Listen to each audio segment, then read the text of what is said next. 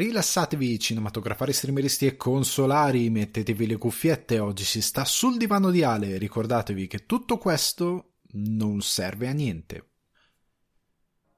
Il pezzo che sentite in sottofondo è So There Are No Fuck Buddies di Sibau e io sono Alessandro Dioguardi e vi do il benvenuto su Non Serve Niente, rubrica di Sul Divano di Ale dedicata al gaming. Vi ricordo che sul divano di Ale lo potete trovare su Spotify, iTunes, Apple Podcast, Google Podcast, Deezer, Amazon Music e Budsprout. Ragazzi, bentornati su Non serve a niente, sono troppo contento come sempre di avervi qui con me, sono contento dei feedback che stanno avendo i podcast. Ho portato addirittura alcuni di voi mi hanno scritto: Ah, mi hai portato a, a, scoprire Metal Gear Solid, che è un traguardo enorme. Sono molto contento, mi fa piacere, soprattutto perché proprio nella scorsa puntata si è parlato di come preservare il videogame, cioè nel senso come grazie al digitale si può avere la possibilità di preservare la storia videoludica, quindi di come si fa col cinema, come si preservano i, i film, i vecchi film, non solo quelli degli albori, ma anche quelli più magari della storia più recente, eh, cinema anni 70, anni 60, anni 50 e il digitale può aiutare moltissimo in questa cosa, ma bisogna che ci sia anche la l'idea di veicolare questa cultura e portarla a voi eh, che magari non avete vissuto certi, certi prodotti e a, a, tutto il pubblico in modo tale che capiscano l'evoluzione del videogame perché è sempre importante capire da dove viene un mezzo, da dove è passato e dove sta andando, anche per capire quando gli sviluppatori ci stanno davvero proponendo qualcosa di nuovo o stanno davvero innovando e quando invece stanno semplicemente campando su qualcosa che è sempre esistito. Quindi grazie mille, mi fa molto piacere questa cosa se riesco a portarvi o a giocare o a riscoprire qualcosa del, dei videogame presenti o passati, mi fa solo un grande piacere. Vi ricordo anche che c'è una bellissima pagina Instagram, un account Instagram, continuo a dire pagina per qualche strana ragione, cioè sono affezionato alle pagine.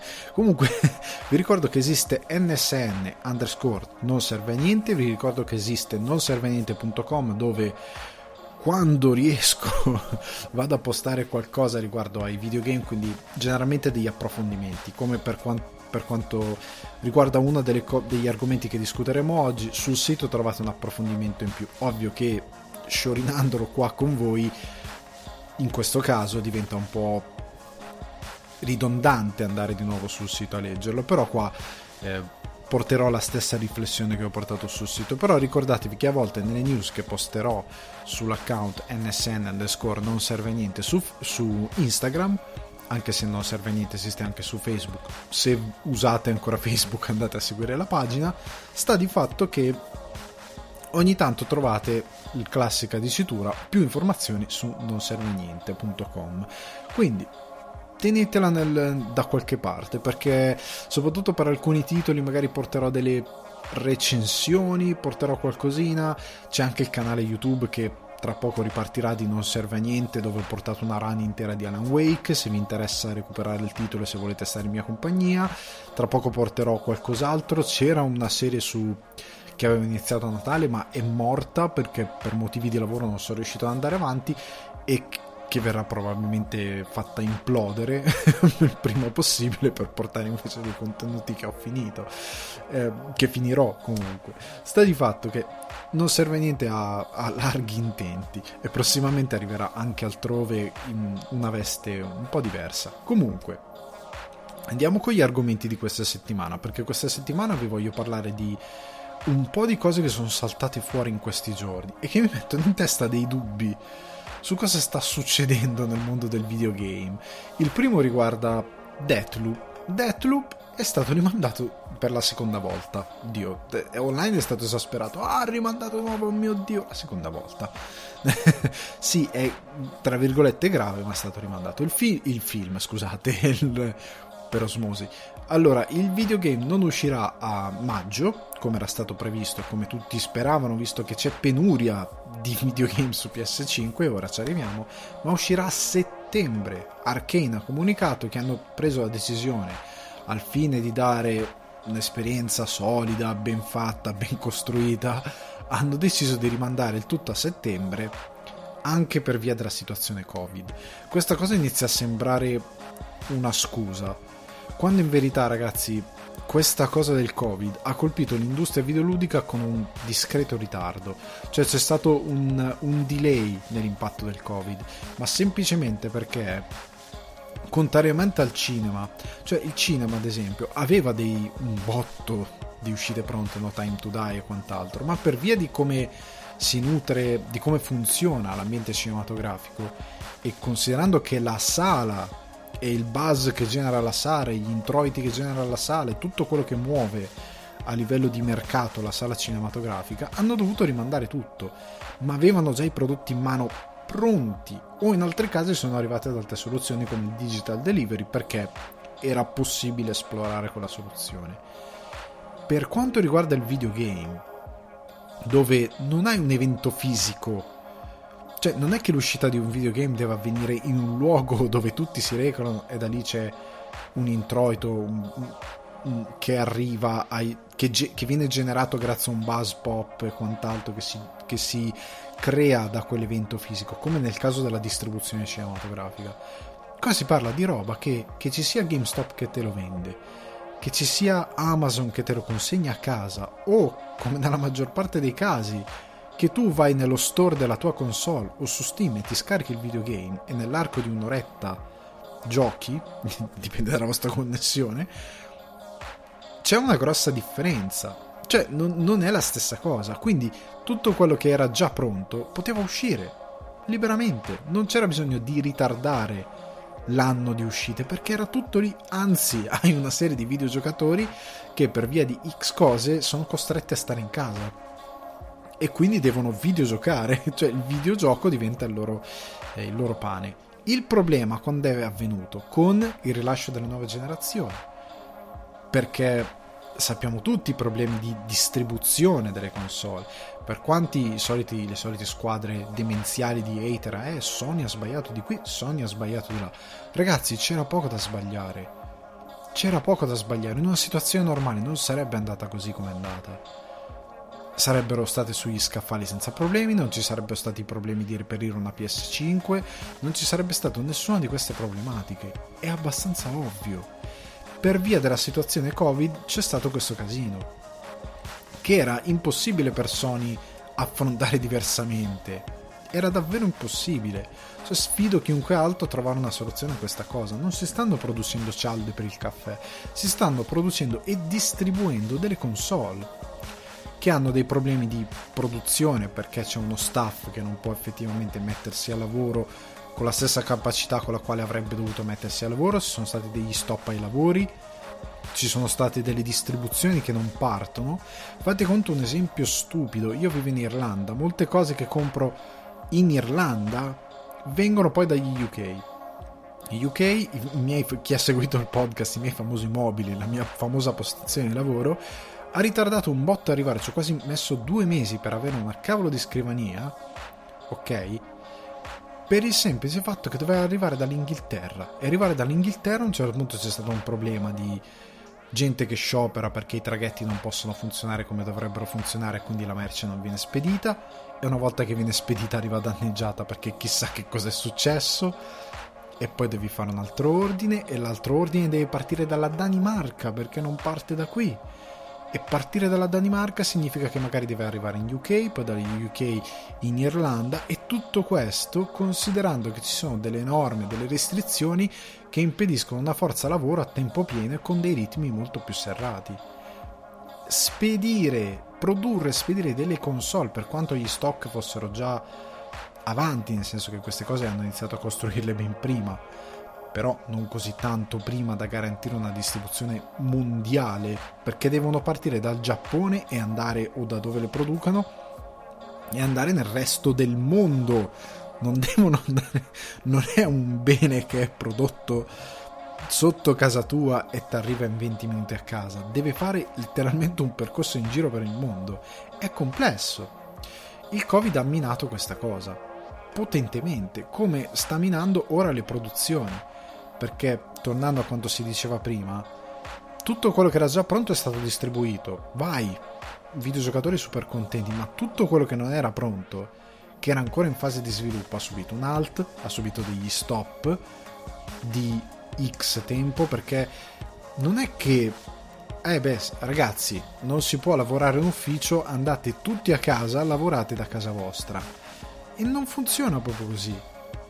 Devi avere degli sviluppatori che hanno possibilità, magari non tutti gli sviluppatori a casa avevano una macchina in grado di permettergli di continuare lo stesso sviluppo che avevano in ufficio magari hanno dovuto spostare, organizzare, come hanno fatto molti uffici, la possibilità di dare agli impiegati delle macchine da lavoro da, e consegnargliele a casa. E a casa hanno dovuto costruirsi delle postazioni di lavoro. Oltre al fatto che il lavoro giornaliero, cioè la pipeline di lavoro con gente che sviluppa gente che eh, revisiona il codice, team che comunicano costantemente per eh, analizzare parti di codice, eccetera, eccetera, devono comunicare in un altro modo, devono avere un contatto diverso, che a volte il contatto diretto è molto più veloce perché ti capisci prima rispetto a un contatto telematico, e quindi si rallenta tutto. Oltre al fatto che magari alcuni per via di restrizioni hanno, hanno, faticato a distribuire le macchine agli sviluppatori o quant'altro, quali che fossero i problemi logistici. Questo crea un ritardo in tutto. E nel momento in cui magari hai dei bug da sistemare, delle cose da sistemare, qualsiasi cosa che vada revisionata all'interno dello sviluppo, porca miseria, il fatto di lavorare da remoto è un problema. Ora, Arkane non è l'unico a subire un ritardo e non sarà l'ultimo. Al momento abbiamo una penuria di titoli, non solo perché generalmente il lancio delle console next gen non è mai accompagnato da una quantità esorbitante di titoli davvero next gen. C'è sempre un almeno un annetto di stasi dove effettivamente anche un anno e mezzo di stasi dove non vedi dei veri titoli next gen. Generalmente chi si lancia subito sulla next gen sono i piccoli studios che vogliono venire fuori o vittime sacrificali che vengono buttate lì dal, da, da Sony e quant'altro perché sono gli unici che si sono accollati questa possibilità perché per loro è una possibilità. Ma uno studio AAA che non che magari guarda questi dev kit che gli mandano e non sono sicuri che queste macchine siano effettivamente performanti come la macchina finita e magari non se ne accollano di sviluppare subito un titolo magari preferiscono aspettare, conoscere meglio la macchina in modo tale da sviluppare un titolo molto più solido. È il motivo per cui magari tante volte una, una casa di sviluppo come Naughty Dog aspetta un po' ad arrivare sulla generazione. Non ci arriva subito, ok? Come altre case di sviluppo. Sono scelte produttive che vengono fatte altre se ne fregano ampiamente, ma quello che sviluppano non è sempre propriamente next gen. Guardate Ubisoft, non è che gli ultimi Valhalla, Assassin's Creed Valhalla come Watch Dogs sono relativamente next gen. Sono molto relativa a livello di motore grafico e quant'altro è tutto all gen. La next gen rende solo un po' più fluido quello che hai già sviluppato, ma il prodotto in sé per sé non è next gen per niente. Ok? Quindi da un certo punto di vista va bene, va bene che il titolo sia stato rimandato. Non è un problema solo eh, di Sony, perché io vedo molti giocatori Xbox che dicono eh ma col Game Pass ha voglia di giocare. Sì, ma stai giocando titoli che c'erano già. Cioè, io non riesco a capire a volte se i ragionamenti funzionano secondo qualche logica o se semplicemente sono buttati nella mischia perché io preferisco questo e lo devo difendere alla morte ragionate sulle cose. Cavolo, quei prodotti lì che vengono dati al Game Pass, a parte le uscite che come persone, cavolo, erano già pronte. Ok, tutto il resto che state giocando è roba che c'era già. Non è nuova, non è next gen, non, è, non sono prodotti nuovi. Perché allora qualsiasi utente Sony può dire, vabbè, ma tra PlayStation Plus e PlayStation Now io ho qualcosa di nuovo da giocare a voglia cioè, questo mese è uscito Oddworld per chi ha PS5, gratuito, nuovo. È un gioco nuovo che potete giocare. Settimana, mese scorso c'era Final Fantasy VII, io lo sto giocando. Non l'avevo comprato, lo volevo comprare, pack, me lo mettono sul Plus, bomba, me lo gioco con molto piacere. Cavolo, ho ore di gioco da fare, non sono a un terzo del titolo in questo momento, e poi del capitolo sarebbe meglio dire però c'è roba di cui giocare. E non è vero che non c'è. È ovvio che se siete stati sul pezzo, che questo vale anche per chi si sta godendo il Game Pass, se siete stati sul pezzo non avrete gran- granché da giocare. Però vuol dire che vi siete comprati tutto al lancio e l'avete giocato tutto, avete avuto un botto di tempo a disposizione. Quindi tornando magari a chi è più giovane, certo, voi magari determinati titoli li avete già giocati, avete giocato tutto quello che c'è sia nel catalogo PlayStation sia nel catalogo Xbox e quant'altro, non credo. Sono magari titoli che non avete mai voluto provare perché non ne avevate occasione che ora potete provare. Però la penuria di titoli next gen veri, non next gen finti, cioè un Assassin's Creed Valhalla o quant'altro, c'è una penuria ovunque. Non è che Xbox sta cacciando titoli next gen incredibili. Cioè, Halo, che era il, il, titolo di lancio ed era sulle scatole della Xbox, è stato rimandato. Di cosa stiamo parlando? Quindi, meglio che Deathloop sia stato rimandato. Meglio che si prendano il loro tempo, che tirino fuori il gioco che hanno effettivamente pubblicizzato e promesso, piuttosto che fare come altri non nominiamo di nuovo, anzi ormai vabbè, Cyberpunk, stiamo parlando di te, al posto di fare come te preferisco così, in questa modalità. Cyberpunk poi, facendo una piccola parentesi, io non do tutta la colpa ai developer, è colpa anche di questo sistema economico di investitori che entrano, buttano tanti soldi perché vogliono fare tanti soldi e spingono per cose che non dovrebbero essere spinte, cioè Cyberpunk doveva rimanere fermo lì un altro anno, doveva uscire nel 2022 probabilmente, o a fine 2021, non doveva uscire quando è uscito, è abbastanza chiaro per tutti, anche se le patch non stanno fissando granché, quindi probabilmente tra un anno il gioco sarebbe uscito in uno stato migliore, sarebbe stato probabilmente più giocabile, ma non credo che sarebbe stato sistemato in toto. Credo che il gioco è, è comunque sarebbe stato deludente alla base per una serie di meccaniche che puoi fissare quanto vuoi, ma il fatto che il gioco sia su binare, che ti porti sempre e comunque dove vuole lui e che non sei davvero libero di fare delle scelte è innegabile. Chi difende Cyberpunk ha un problema proprio vi può divertire, questo lo posso capire, ma non è il gioco che era stato promesso, una rivoluzione, era stata promessa una rivoluzione, non ha niente di rivoluzionario Cyberpunk, niente è, ne abbiamo già parlato, non ci ritorno, però era meglio tenerlo in sviluppo un altro anno. Veniamo alla prossima notizia. eSports, eh, no scusate, Electronic Arts, non eSports, eh, ha brevettato la difficoltà dinamica. C- cosa sarà questa difficoltà dinamica? Sarà sostanzialmente un sistema che, a detta di eh, Electronic Arts stessa, è ideato per mantenere in partita, quindi nelle sessioni di gioco, il giocatore più a lungo possibile. E a tale scopo questo sistema sostanzialmente si metterà a calcolare in base alle partite precedenti il pattern del giocatore per aggiustarlo a livello di difficoltà nelle partite successive in modo tale appunto da tenerlo più in partita. Cosa vuol dire? Che la difficoltà magari questo è quello che è stato scritto nel patent depositato, per magari una classe di eh, nemici particolarmente ostici per il giocatore diventeranno meno ostici, quelli più facili per il giocatore diventeranno un po' più ostici.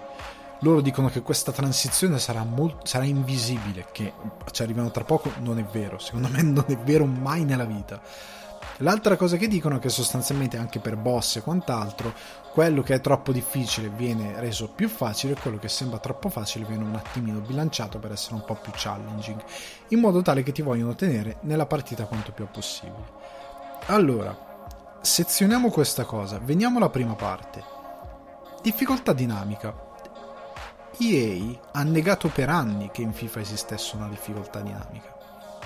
Per anni esiste invece, esisteva e molti giocatori hanno detto questo FIFA ha una difficoltà dinamica e ha sempre negato, ma è lì, esiste, magari sviluppata con un modo leggermente diverso perché hanno magari una versione alfa di questa cosa.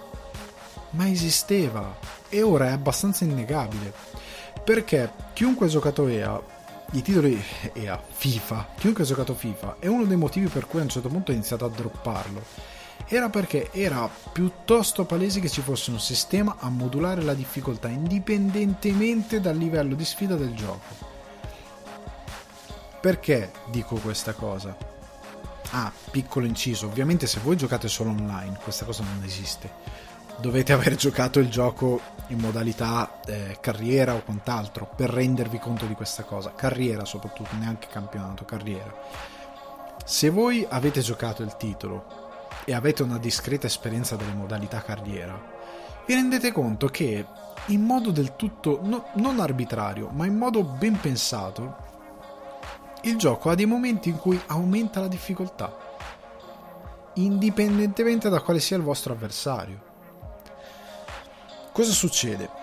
Partita di campionato, voi siete state facendo come facevo io, la carriera col Sassuolo, che volete portare il Sassuolo in Champions League sul tetto d'Europa. Siete arrivati in ehm, non lo so, a me è capitato diverse volte questa cosa nelle varie edizioni di FIFA degli ultimi 3-4 anni. Siete in eh, semifinale di No, siete a fine campionato, ecco.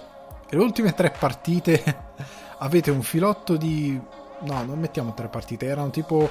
Perché queste sono esperienze vere, di circa 10 partite. Di queste 10 partite a un certo punto guardate il calendario e dite ho un calendario facilissimo, perché ho tutte squadre che in classifica sono sotto la metà, la metà classifica. Considerando il mio ritmo le piallo senza problemi, considerando che ho vinto con le altre sopra la metà classifica.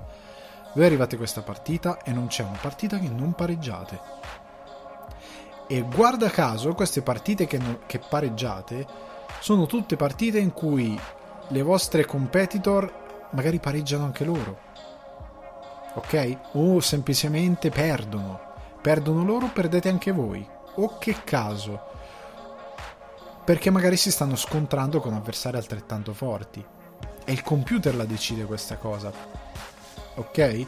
È tutto uno script del computer che calcola con una difficoltà dinamica perché loro ti vogliono mettere il pepe dentro la sfida e tenerti più a lungo magari nella serie inferiore piuttosto che farti andare sul primo anno come tu saresti in grado di fare grazie alle tue skills, a un mercato fatto bene, ai giovani, a quello che è o al fatto che sei bravo a giocare anche difficoltà alta ti creano questa difficoltà per tenerti in gioco. Altrimenti tu la carriera in 20 minuti la finisci.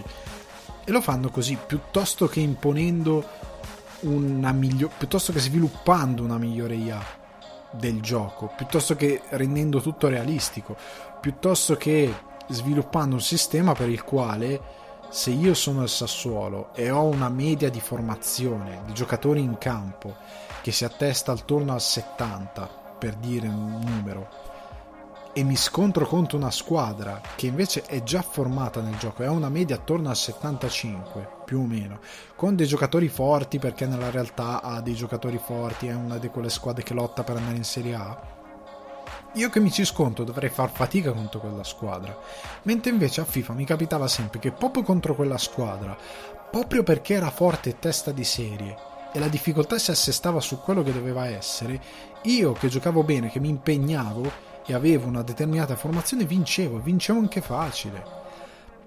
Quando andavo contro le squadre minori, quelle che magari overall totale 60, io so 10 punti in più, ho giocatori che sono molto più veloci perché sono giovani, sono del vivaio, li ho allenati bene, hanno una velocità, non lo so.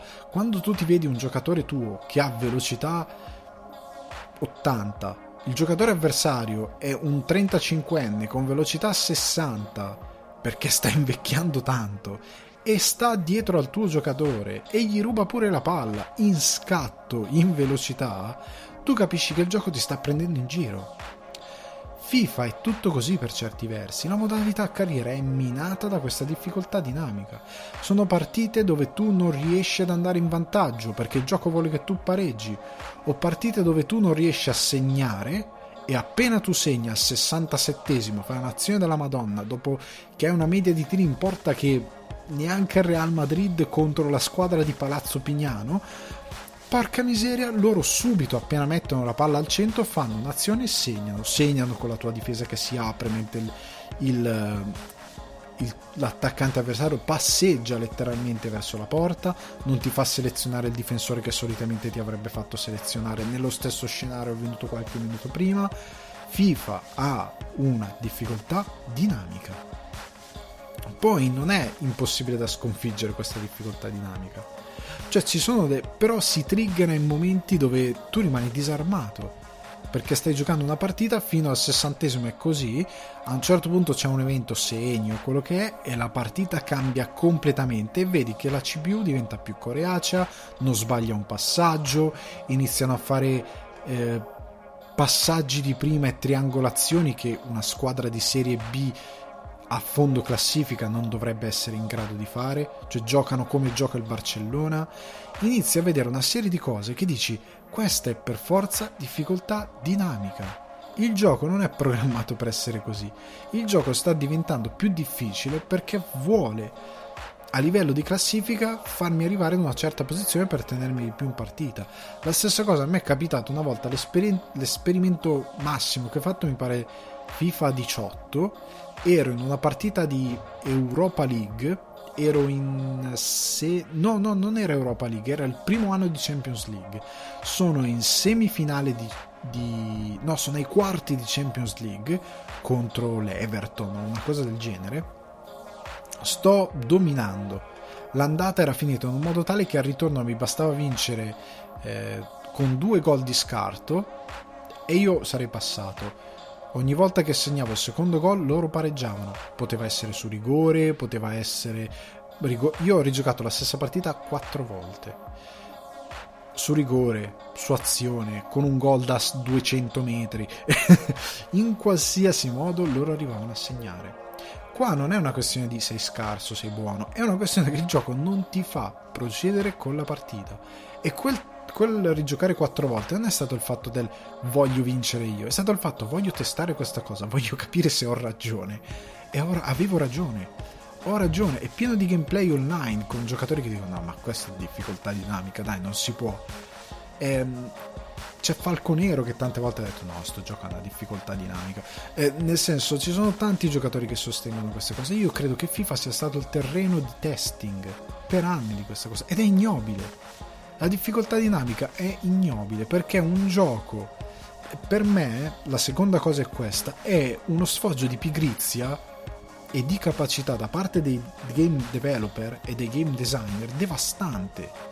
FIFA non dovrebbe avere una difficoltà dinamica, dovrebbe avere una difficoltà, dovrebbe avere una IA della CPU ben modulata e ben pensata e che a secondo della difficoltà cavolo mi metti le vari scaglioni campione esperto eh, quello che è la IA dovrebbe comportarsi di conseguenza. Se io, acco- se io giocatore voglio un'esperienza senza impegno perché magari sono una pippa ma mi piacciono i giochi di calcio metterò ehm, intermedio campione quello che è la difficoltà media e me lo giocherò tranquillamente. Chi è più hardcore, chi più come me magari vuole un'esperienza dove mi devo impegnare, dove devo sudare per le promozioni e quant'altro, metto campione e avrò un'esperienza dove la CPU è effettivamente coriacea quando deve esserle, ma soprattutto il problema di venendo a FIFA come sarà sicuramente e come è per gli altri giochi EA è che se i giocatori hanno dei valori, quei dei valori devono avere poi un peso nel gameplay non è possibile come mi è capitato una volta che vinco 3-0 con la Juve che è la squadra più forte della Serie A e poi gioco col Siena e il giocatore del Siena sulla tre quarti mi fa una rabona mi salta il mediano e va a segnare. E tu dici ma non l'ha fatto neanche Cristiano Ronaldo come lo può fare un giocatore del Siena? Cosa sta succedendo? Cioè, è quella cosa lì che non ha senso. La difficoltà dinamica di come dichiarato da loro stessi non è una cosa che stiamo supponendo noi che si dà la notizia o io che do la notizia, dico noi come testate videoludiche. Loro stessi hanno detto per tenere più a lungo il giocatore in partita. Non è una ricerca di game design. La difficoltà è un'ideazione di game design Cioè è uno sviluppatore che dopo aver sviluppato una IA con determinati pattern, determinati meccanismi, a secondo di quello che è la difficoltà che sceglie il giocatore, questa cosa viene modulata. Tanto alle mie spalle è esplosa la, la lavastoviglie, non so se si è sentito. Comunque, la difficoltà viene modulata, cioè se tu vai nelle opzioni avanzate della Last of Us, anche se ti scegli di giocare in modalità permadeath, che è una sfida, tu puoi scegliere quanto può essere dura questa sfida, puoi scegliere quanto, ehm, quanto saranno coriaci i nemici, quanto saranno ehm, bravi nel, nel, nel mirare, quant'altro. Ci sono una serie di parametri che puoi settare e che ti vanno a creare una tua, person- una tua personale difficoltà, ok? Per calibrare la tua esperienza di gioco. Questa cosa qui è ammirevole, è lì che c'è il futuro del gaming cioè un, un designer che dopo aver studiato eh, il level design, le mappe di gioco, in funzione di quello che tu, giocatore, puoi fare per sconfiggere i nemici e per avere diversi outcome nella tua partita, andandola a rigiocare, o morendo e andandola poi a rigiocare, ma anche diversi outcome della IA, quello che la IA può fare per ehm, sorvegliare l'aria, per in base al fatto che tu faccia un rumore o meno, tu che ti faccia sgamare o meno, come cambia il pattern nel, nell'esplorare l'area e nel cercarti, eh, come si muovono per la mappa, come si distribuiscono, come la usano a loro vantaggio. Il fatto che, eh, oltre al fatto che vengono studiati i nemici per essere più o meno eh, feroci o più o meno efficaci e coriacei, nel senso che se io metto, prendiamo anche un gioco tra virgolette arcaico, Metal Gear Solid 2, io faccio scattare, scattare l'allerta e arrivano i soldati in tutta antisommossa con il giubbotto antiproiettili, lo scudo eh, antisommossa e poi arriva quello con il giubbotto antiproiettili e il fucile a pompa se tu poi, siccome io sono morto, la partita dopo me li rendi incredibilmente stupidi e facili da battere, uccidi completamente l'idea di design per la quale se fai scattare l'allarme arrivano dei soldati che ti fanno una padella tanta che ti costringono a scappare o a, o a usare delle stun grenade o a usare dei, dei, dei sistemi in modo tale che tu debba fuggire da quella situazione perché altrimenti ti fanno fuori o comunque è molto facile che ti facciano fuori perché a quello se gli spari c'ha lo scudo antiproiettile non gli fai niente quell'altro c'ha il giubbotto antiproiettile e il casco quindi anche se gli spari in testa niente anche che indipendentemente dal fatto che tu abbia delle armi anestetizzanti o delle pistole vere e proprie se tu uccidi quest'idea di design allora cosa diventa il videogame? diventa un arcade per tutti, senza sfida, perché poi cosa succede? Cosa, cosa, cosa, cioè tu mi tieni in partita più a lungo, ma mi fai frustrare. Nel senso che, mettiamo caso, siccome questa cosa a quanto pare raccoglie, non lo fa in tempo, non è chiaro se lo faccio in tempo reale o meno. Dovrebbe farlo in tempo reale, ma a quanto pare elabora i dati della tua partita, di quello che stai facendo, e se un determinato avversario è troppo forte te lo, te lo rende meno forte ok, ma che schifo. Cioè, nel senso, la difficoltà, la sfida per il giocatore, io che voglio una sfida, se tu mi togli la possibilità di averla perché mette una difficoltà dinamica, a me togli il gusto di studiare un avversario e capire come batterlo, di studiare eh, come delle tattiche, di vedere, di spingere i limiti del gioco per capire se lo sviluppatore ha pensato delle cose che mi possono tornare utile a livello di gameplay che posso fare perché io morendo contro un avversario posso arrivare a capire se magari c'è qualcosa nella mappa qualche possibilità di gameplay che non ho mai esplorato perché non ne ho mai avuto ho sentito l'esigenza ho avuto la curiosità per farlo posso arrivare a capire se posso fare qualcos'altro per abbatterlo. Se tu mi togli quella cosa lì e lo rendi meno meno mm, aggressivo meno resistente e allora io, che, cacchio, cioè non è più videogiocare. Oltre al fatto che io voglio scegliere una difficoltà, cioè se io scelgo di giocare ad easy, io scelgo di giocare a easy, perché voglio godermi il gioco senza avere problemi di, di senza impegnarmi. Voglio godermi il gioco e la storia, ok? Sono un giocatore super sotto la media, voglio semplicemente giocare e godermi la storia, metto easy. o semplicemente vado nelle opzioni e abbasso qualche opzione in modo tale che sia più facile. Ok? Se tu mi metti la difficoltà dinamica e quindi io passeggio per, per il gioco battendo i nemici, godendomi la narrativa, godendomi il level design, la grafica, quello che è che il, quel giocatore si vuole godere, e mi inizi progressivamente a rendere tutto più difficile, a un certo punto mi porterei a essere frustrato. Rimarrò di più nel videogame, ma sarò frustrato. E non è detto che io non lo abbandoni, perché io posso dire: Senti, non mi va più di giocare sta cosa. E quando tu avrai rimodulato la difficoltà per abbassarla, magari io avrò già abban- abbandonato la partita. Per quanto veloce possa essere questo sistema. Oltre al fatto che ah no, ok, il gioco sta alzando la difficoltà, moriamo un paio di volte, quanto è frustrante questa cosa, moriamo un paio di volte così me la riabbassa di nuovo. No, cioè piuttosto fai come fanno molti che ti dicono oh sei morto già 5 volte vuoi abbassare la difficoltà di gioco? Sì no. Lasciami a, lascia a me giocatore la scelta di prendere questa decisione. La possibilità di prendere questa decisione non la scelta. Lasciami la possibilità di decidere io stesso che cosa voglio fare. Non me lo imporre la stessa cosa per un hardcore gamer. Io metto difficoltà incubo, per dire. Voglio che i nemici siano crudeli con me, che la IA sia cattivissima, che mi prendano le spalle, che mi aggirino, che mi attacchino in 2000.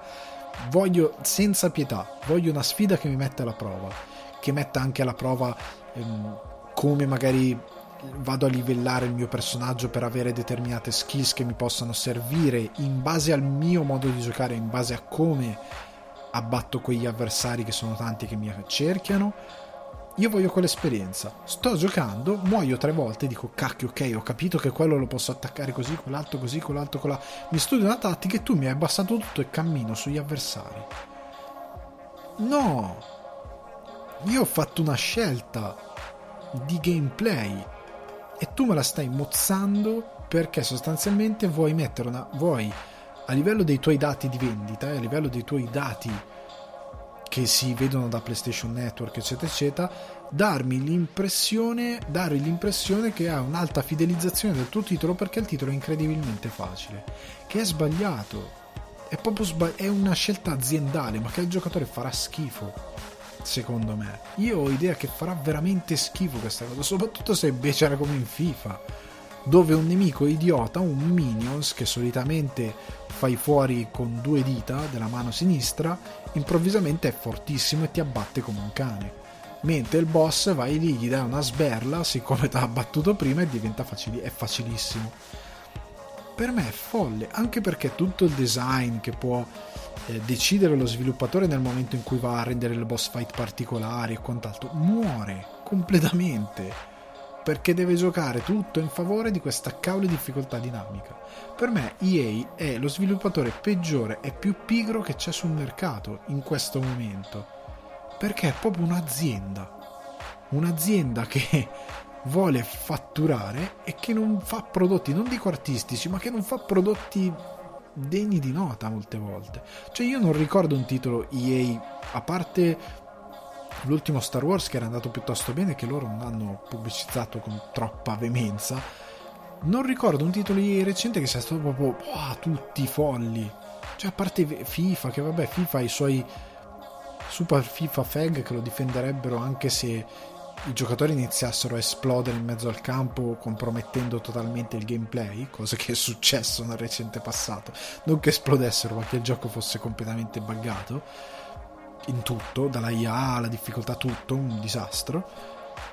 Però al di là di questa, questo mercato qui, cioè EA cosa ha mandato? Ma l'abbiamo visto, eh, il gioco multiplayer che il 2 è stato cancellato perché aveva intenzione di fare un 2 per rimediare a tutto quanto e non l'hanno fatto. Oddio, adesso non mi sta venendo eh, che avevano detto doveva essere quello con i, questi tizi con l'armatura tipo Iron Man che volavano. O sto avendo un lapsus totale. Eh, sta di fatto che lo hanno cancellato perché non avevano ambizione di fare qualcosa di meglio e perché il loro titolo alla base era vecchio già di 15 anni 15 anni no ma 5-6 anni già vecchio vecchio vecchio ed è tanto per un videogioco Anthem ecco Anthem era il gioco Anthem era stato promesso una cosa incredibile E il gioco è di una... Madonna, brutto. Brutto perché era proprio vecchio. A livello di concept, a livello di sviluppo, eh, magari a livello grafico era anche interessante e aveva delle cose positive, dei, dei buoni controlli. Eh, ma sta di fatto che il resto, il concept, era veramente pigro. E EA mi pare un'azienda pigra che non abbia voglia di vuoi trattenere i tuoi giocatori in partita, sviluppa un bel gioco.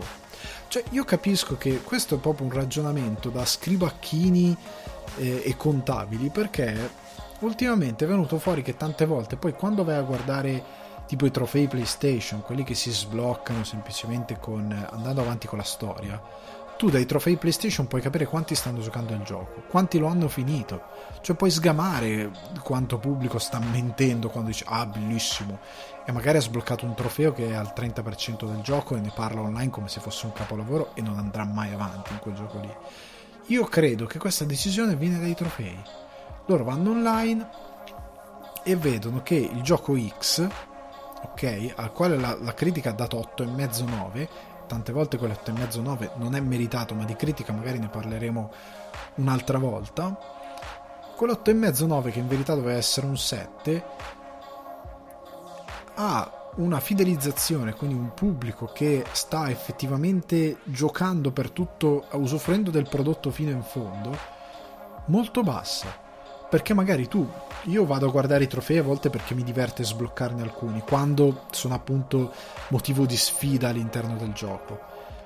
E io vedo i, profe- i, profeti, i trofei, quelli di trama, quelli che devi sbloccare per forza, e vedo che un trofeo che sblocchi a metà gioco ha il 20% di giocatori che l'hanno sbloccato. E dico, cavolo, vuol dire che solo il 20% dei giocatori è arrivato al 50% del titolo. Che schifo!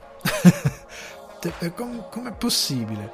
Oppure magari vedo il titolo, il trofeo, scusate, di fine gioco che anche lì il 20% dei giocatori ha sbloccato.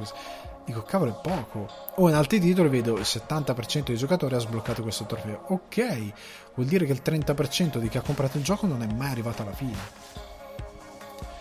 Io credo che questa cosa qui sia solo per questa ragione. Per tenere i giocatori quanto più possibile in partita, nonostante un gioco che magari ha uno sviluppo pigro, che magari dura veramente poco, che magari ha una compagna di 5 ore e con le cutscene arriviamo a 5 e un quarto. per tenervi in partita su una cosa che non merita di essere giocata. Cioè, ho idea che sia questa la cosa e che non sia la ricerca di veramente evolutiva del videogame come mezzo. Secondo me non c'è nessuna ricerca, c'è proprio la voglia di, di, di, fare, di fare statistiche da dare in pasto agli investitori. Punto.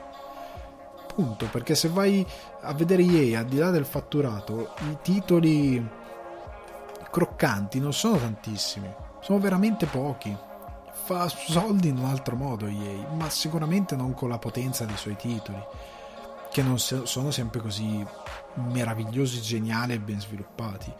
E questa credo che sia la ciliegina sulla torta. Io credo che sia proprio una presa in giro. Ci sarebbero altre cose da discutere riguardo a questa cosa, anche, anche riguardo ai trofei, il fatto che se vuoi cioè, se io voglio sbloccare, ecco, prendete Resident Evil 2 Remake, che è un gioco che ha un'altissima rigiocabilità. Cioè, è un gioco la cui campagna dura, se sei sgamato, 4 ore passa, 5 ore, to. La prima run, se magari ti lasci sorprendere da tante cose, fai 6 ore qualcosa, con, guardando le cutscene, eccetera, eccetera. Completismo, provi a fare completismo, anche se non lo farei mai al 100%, però circa 6 ore. Ehm, le, le, le passi più o meno, ok? Se sei sgamato ne fai meno, come abbiamo detto, però tu quel titolo lo rigiochi, nonostante dure così poco, e ci stai ore. Io ho fatto eh, due run a normale, due run, no che due, quattro run perché sono Leon 1 e 2, Claire 1 e 2 a normale, ne ho fatte altrettante a estremo e ne ho fatto no a estremo non è vero ho fatto Leon eh, Claire A a estremo e Leon B a estremo per avere tutti e due i percorsi e ora mi sto facendo quelli a facile, a tempo perso, semplicemente per fare l'obiettivo tipo non usare mai un'erba verde, non curarti mai per sbloccare quel trofeo lì. Chi a facile lo fai, lo fai a difficile, già a normale diventa un bel paletto, Devi non è impossibile, eh. Però appunto, come dicevo prima, siccome non ho voglia di sbattermi enormemente per un titolo che ho finito già sei volte, non ho voglia di fa- investirne molte di più per fare un trofeo, un piccolo trofeo. Ci sono altri che non farò mai, tipo finisci il gioco in tot passi, non usare mai le casse, non li farò mai, mai, non c'ho voglia. Alcun altri li faranno per, per platinare il titolo. Io no, ma sta di fatto che se fai una media, ma facciamo una media di 4 ore per run, già la run a medio sono 4, 8, 16 ore per, per le 4 run che ho fatte solo alle difficoltà media. Se ci metti altre 8 ore per la difficoltà ehm, massima, quella estrema, e quelle 3 ore, qualcosa 4 ore per la difficoltà easy, per due perché sono, le devo fare con tutte o forse lo farò solo con uno non so bene perché se c'è il trofeo poi se lo finisce easy con uno e con l'altro devo farli tutti e due per una questione mia mentale. Però comunque eh, passi più di 20 ore su un titolo che ne dura 4 6 massimo se ti va bene a livello di media. Capite che non hai bisogno hai bisogno di implementare un sistema di gioco che sia accattivante, non solo sui trofei, eh, non, non frantendetemi, l'esempio dei trofei era per dire, cavolo, ma se, eh, se tu mi metti una difficoltà dinamica, anche lo sblocco dei trofei può essere noioso perché diventa troppo facile o essere troppo difficile perché io devo sbloccare un trofeo semplice, il gioco siccome io piallo tutti inizia a alzarmi la difficoltà e mi diventa difficile farlo. Cioè, diventa anche un sistema che poi il giocatore può anche fregare, può, può, può rovinare l'esperienza di gioco. Secondo me è proprio un'idea brutta. Ma al di là di questa cosa qui, per tenere il giocatore in partita non c'è bisogno di questa cosa è un trucchetto da pezzenti per me questa cosa della difficoltà dinamica. Devi essere proprio il re degli incompetenti per sviluppare una difficoltà dinamica, perché se sei capace, se sei bravo, ti inventi una nuova IA, un game design fatto come si deve e tieni il giocatore comunque in partita. I giocatori che rimangono in partita rimangono in partita perché si divertono, non perché il gioco è difficile o meno quello è un discorso che devi fare tu a monte sviluppatore, easy, a medio, hard, o semplicemente dai una difficoltà comune puoi cambiare i settaggi delle opzioni per un'esperienza di gioco magari più complessa per sviluppo. Ma sta di fatto che devi essere bravo per tenere il giocatore in partita. Questo è un mero trucchetto che fa schifo. Ok, ho concluso la mia arringa su queste cose. L'ultimo argomento di oggi che mi triggererà probabilmente riguarda una cosa che non sto capendo. Nel senso che stando a Jason Schreier, spero di averlo pronunciato giusto, che ha, ha, ha costruito questo report per Bloomberg, che è un giornale eh, di economia, secondo il suo report c'è un casino perché PlayStation avrebbe diviso in team più piccoli il team di Days Gone, quindi Band Studio, per supportare lo sviluppo di alcuni progetti Naughty Dog una parte del team è andato a sviluppare il multiplayer che sarà una nuova IP che si è generato da The Last of Us 2 perché di The Last of Us 2 era in sviluppo un multiplayer che doveva essere aggiunto al titolo.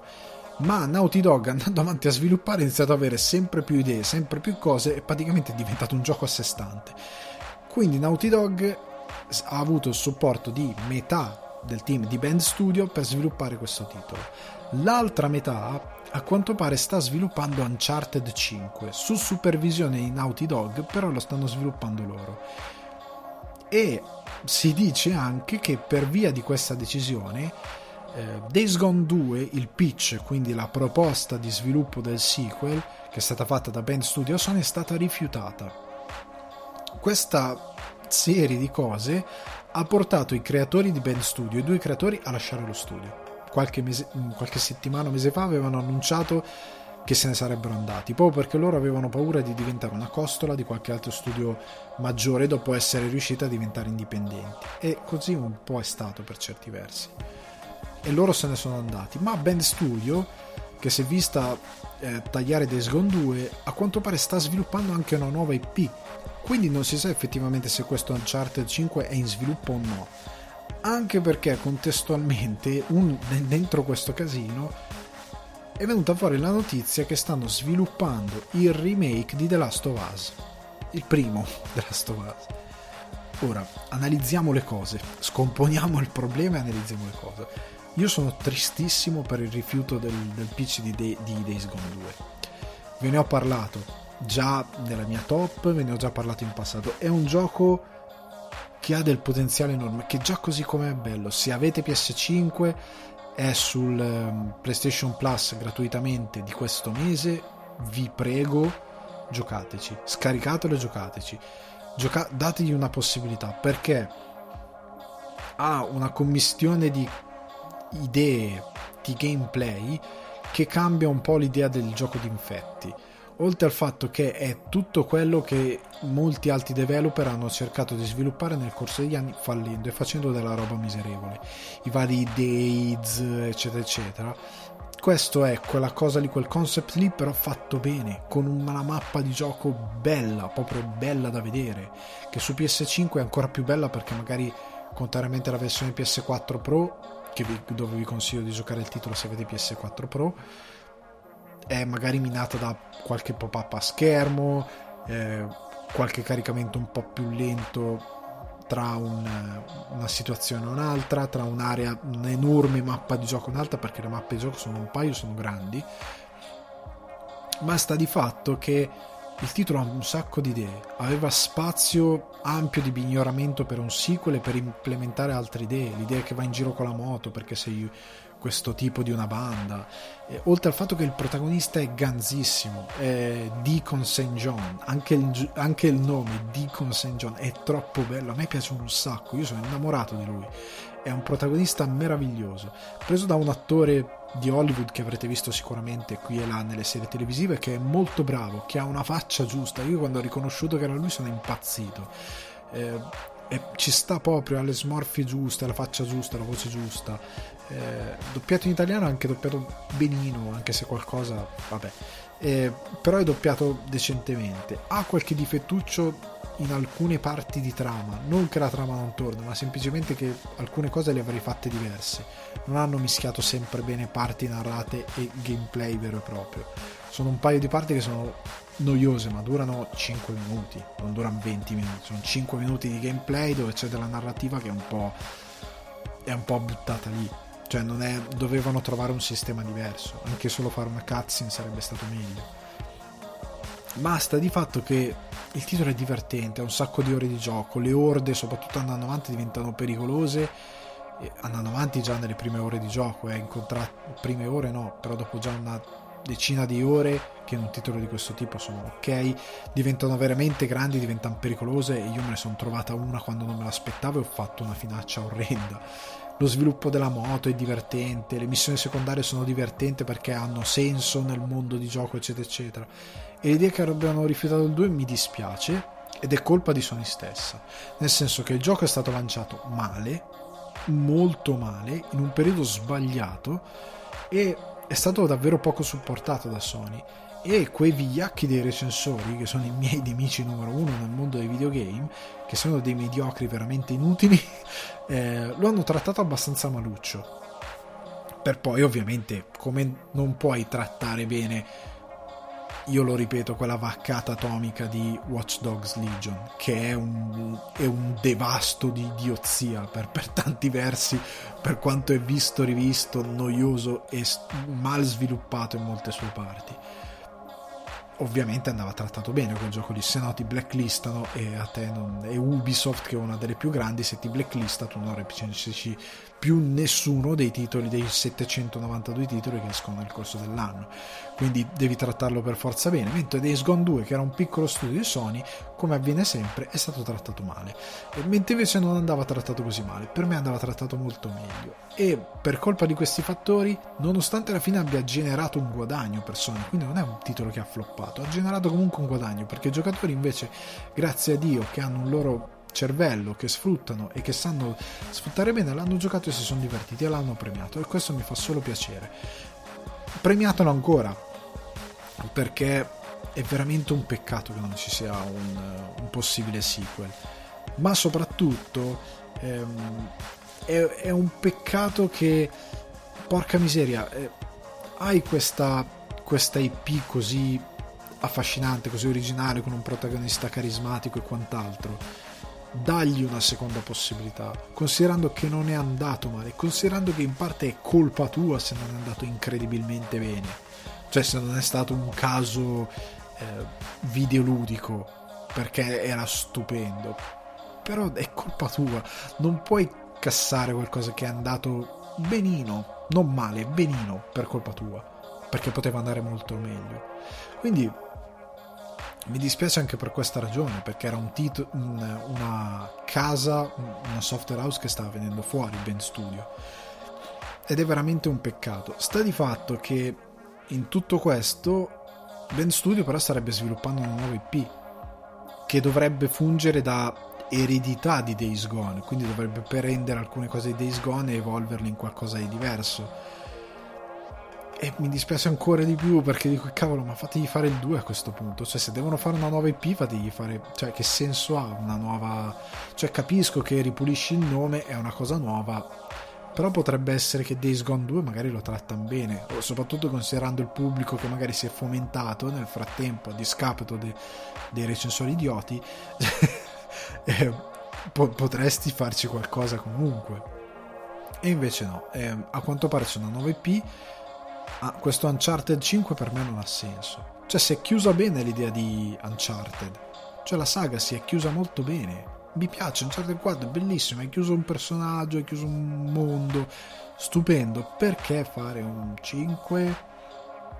Non capisco, non capisco veramente tanto, anche perché siccome è solo sotto supervisione Naughty Dog, non vorrei che poi alla fine a livello di idee di gameplay e quant'altro fosse sostanzialmente lo stesso titolo, perché il 4 se aveva un difetto era che era troppo more of the same. Cioè a un certo punto di scalare cose, eh, risolvere l'enigma ambientale, scalare altre cose ne avevo davvero abbastanza.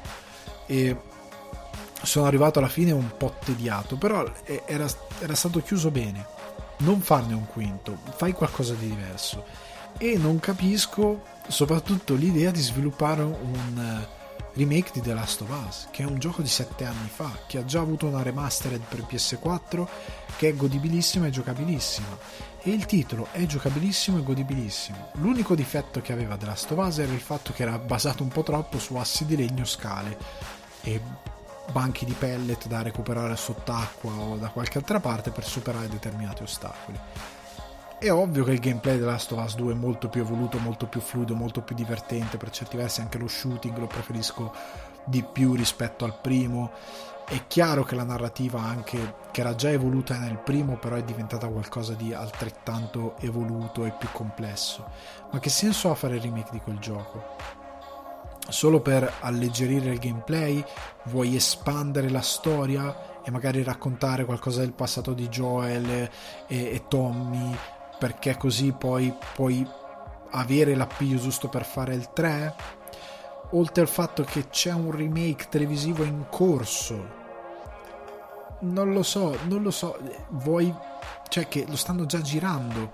Quindi quando uscirà questo remake cosa sarà? Eh, cosa faccio serie televisiva remake cioè cosa fanno i giocatori? È, è questo che mi sto chiedendo. Non riesco a capire il piano di questo sviluppo. Poi non è da escludere che una volta uscito, bellissimo, saremo qui a dire che hanno fatto un lavoro sorprendente, ma non ne riesco a capire il senso. Io a volte ho idea che non ascoltino la voce dei giocatori, cioè quando devono farlo, perché ci sono dei momenti in cui i giocatori non ascoltateli per favore, perché chiaramente sono questa voce è di un gruppo di folli che non ha senso. Quando invece c'è una voce da ascoltare perché ragio- ha, viene da un, un ragionamento che è sensato e un mercato che sta dando una voce che è sensata non viene ascoltata. Cioè, nel senso che più che un remake di The Last of Us 2, più che un remake come io ho paura che alle, alle 3 c'è Konami. Ecco, butto lì un'altra costola delle news di questa settimana. Konami sarà alle 3. Io ho paura. E 3, ecco, riassumo al volo, evento che quest'anno sarà solo digitale, libero a tutti senza pagare ingressi per vedere gli streaming o quant'altro. Ci sarà anche Nintendo, Capcom, eh, Xbox, quindi sarà un evento inter- Take Two, sarà un evento interessante. Sta di fatto che Konami, che con l'odiatissima e amatissima Konami, vai alle 3 mi presenti un remake di Metal Gear Solid? Spero di no. Spero de- che questo rumor sia quanto meno fondato possibile. Come ho detto altre volte, porca miseria, hai fatto la manovra di mercato peggiore della storia del videogame tagliando Metal Gear Solid Phantom Pain? L'hai fatto? Hai fatto la vaccata? E c'è pieno di video online, pieno, pieno di video online che dicono ah questo, tutto questo cut content, ah guardate la cutscene che non è finita, che faceva vedere come sarebbe finita la storia con Liquid, che tra l'altro triggera tutta una parte su Venom Snake, su come diventa ancora più cattivo. Cavolo, finisci quel gioco lì. Finiscilo, non devi sviluppare un nuovo engine, non devi aggiornare mi finisci quel gioco esattamente così come cacchio è. Gli unici soldi che devi spendere sono quelli per riportare i doppiatori in cabina di doppiaggio e fargli fare quello che devono fare e il motion capture di alcune scene. Ma devi farmi esattamente la stessa. Devi finirmi quel terzo di gioco che manca. Ti costa tanto quanto fare un remake di Metal Gear Solid 1? Secondo me ti costa di più il remake di Metal Gear Solid 1 considerando che devi ripensare tutto da capo a livello di level design, game design, Dio mio, io spero tu non vada a toccare la storia, cioè lasciala identica, non toccare niente, perché non c'è niente davvero da aggiornare in quella storia. Non, non toccare niente, stai buono. Comunque, al di là di quella cosa lì, che senso ha fare un remake di quello adesso? Finisci quell'altro, riguadagna la fiducia del pubblico, rifinisci quella cosa lì e mettilo a 40 euro anche qua che non capisco il senso di un eventuale remake di The Last of Us. Cioè mi sembra che i, i giocatori vogliono il 3.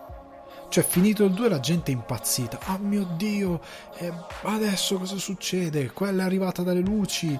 Eh, Ellie cosa fa? Torna a Jackson, cosa fa? Cioè tutti sono impazziti. Vogliamo sapere come va avanti questa storia. Vogliamo sapere dove va a parare questa saga. Cosa succede? Cioè, la gente inizia a dire: Ma il terzo, cosa faresti il terzo? Guarda, il terzo io sposterei di altri dieci anni avanti. Con Ellie tipo trentenne e Abby pure. O ancora quarantenni. Cioè, lo sposti ancora più avanti. Porti questo mondo nel 2000 e. Vai avanti di vent'anni, cosa diventa? 2050 rispetto agli eventi della Last of Us? Lo porti nel 2050. Magari. Eh, gli infetti iniziano a morire perché non, non hanno più di cosa nutrirsi, sono deboli, iniziano a essere sempre meno forti. Eh, porti qualcosa di nuovo sul piatto, mi descrivi ancora in modo diverso questo mondo e mi descrivi il futuro di questi personaggi e dove sono andati a finire. No, remake di The Last of Us. La tentazione, allora, la tentazione di fare anche perché la tentazione di fare il, il, il trucco di Metal Gear. Cioè che Kojima ha fatto 1, 2, 3 che è un prequel che si è aperto le porte per altri capitoli della saga e poi mi ha fatto il 4 per chiudere la saga. Lo potrebbe fare anche Naughty Dog. Cioè se The Last of Us cioè se il remake vuole funzionare come Metal Gear Solid 3 cioè più che un a questo punto mi fai The Last of Us Part 0 e mi fai un prequel, ok? Dove mi racconti Joel e Tommy post esplosione pandemia. Mi fai The Last of Us Part 0 e poi mi fai il 3. E, e, lì io ti butto e ti porto i soldi a casa con una carriola perché ormai sarà finito il covid vengo a casa di Drachman con una carriola e glieli butto in faccia cioè diventa l'uomo della mia vita cioè, capite quello che sto dicendo per me il remake di The Last of Us mi, mi solleva dei dubbi, come mi solleva dei dubbi Uncharted 5. Cioè, hai possibilità di creare un universo veramente interessante. Perché il remake? Non sto capendo questa cosa. Cioè, mi, sta, mi perplime tantissimo quest'idea. E ripeto, sono deluso dal fatto che non vedremo mai Days Gone 2. Cioè, io spero che quest'idea cambi. Perché perché era davvero affascinante, era un'alternativa, era un'alternativa a qualcosa che eh, è stata abusata e che non ha la, la, la, larghezza di intenti che ha invece Days Gone 2, perché l'idea di vari veicoli, di, di andare in giro con la moto e di rendere divertente l'andare in giro con la moto, di rendere un gameplay che customizzi le moto, che customizzi le armi, cioè è un gioco veramente ampio e divertente, tant'è che ora, siccome l'hanno messo, io l'avevo giocato sul Now, adesso che l'hanno messo sul Plus di aprire, me lo scarico e mi faccio i trofei di completismo che mi mancavano di fare, perché poi l'hanno tolto da PlayStation Now. Ma sta di fatto che non veramente faccio fatica a comprendere queste decisioni. Io non capisco Sony dove voglia andare a parare con alcune cose. Capisco che Naughty Dog è stata una miniera d'oro ultimamente. Cioè, tra Uncharted 4 e The Last of Us 2, parte 2, ha fatto uno sbotto per gli incassi di PlayStation. Ha fatto veramente bene. Ha creato veramente un caso. Ma falli lavorare in un modo che abbia senso e non minare il lavoro creativo di un team come Band Studio. Io spero che Band Studio. Mi dispiace che siano andati via due creatori e spero che si riprendano. Spero che esista una nuova e che sia grande, che sia bella che porti da qualche parte. Per quanto riguarda eh, Naughty Dog, io mi fido di Drachman, ma spero non si facciano prendere dall'adattamento, cioè da quello che gli sta piovendo addosso grazie alla fortuna che si sono creati da soli. Perché queste sono partite a Crash Bandicoot su PlayStation 1, cioè ve lo ricordo. Comunque ragazzi, io vi rimando a Spotify, iTunes, Apple Podcast, Google Pod, Podcast, Deezer, Amazon Music e Buzzsprout. Vi ringrazio per essere stati sul divano di Ale anche questa settimana con me, nonostante il male oggi abbia cercato di entrare nella puntata del podcast, la tecnologia ci ha cacciati. Eh, vi ricordo che di seguire la pagina Instagram NSN non serve a niente salvatevi la possibilità di andare sul sito nonserveniente.com comunque tramite la pagina vedrete quando posto articoli e approfondimenti nuovi.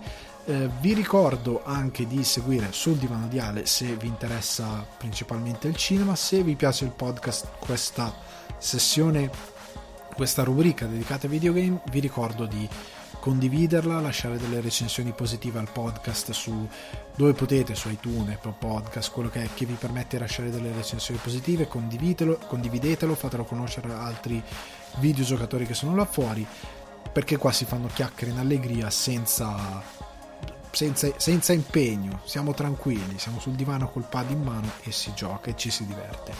Ragazzi vi saluto e vi mando un abbraccione, ciao!